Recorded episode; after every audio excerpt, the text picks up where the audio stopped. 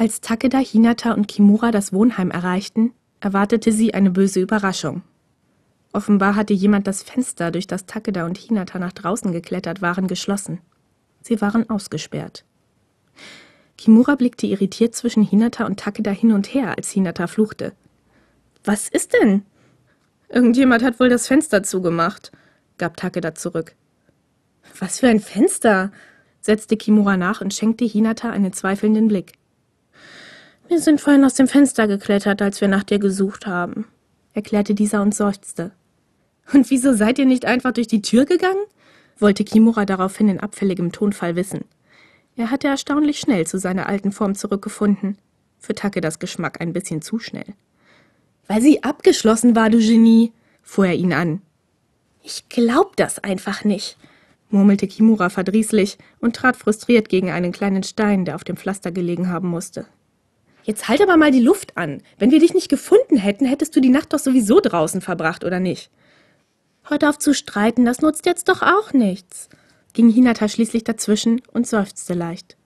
Am besten rufen wir einfach Hirakawa an, damit er uns reinlässt. Takeda fluchte innerlich.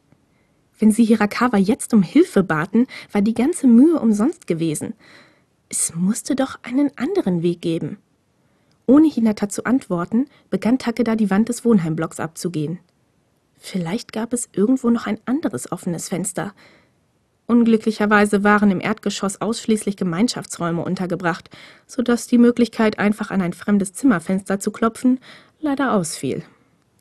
Es dauerte einige Zeit, bis Takeda das Gebäude komplett umrundet hatte und zu Hinata und Kimura zurückkehrte. Frustriert schüttelte er den Kopf. Es war einfach noch zu frühlingshaft kühl, als dass jemand die ganze Nacht über ein Fenster offen stehen gelassen hätte.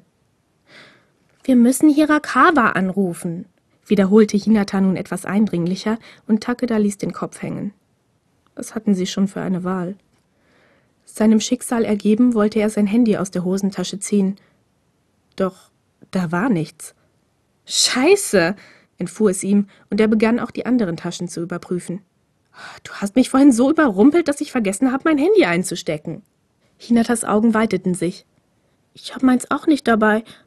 Haruki? Kimura schüttelte den Kopf.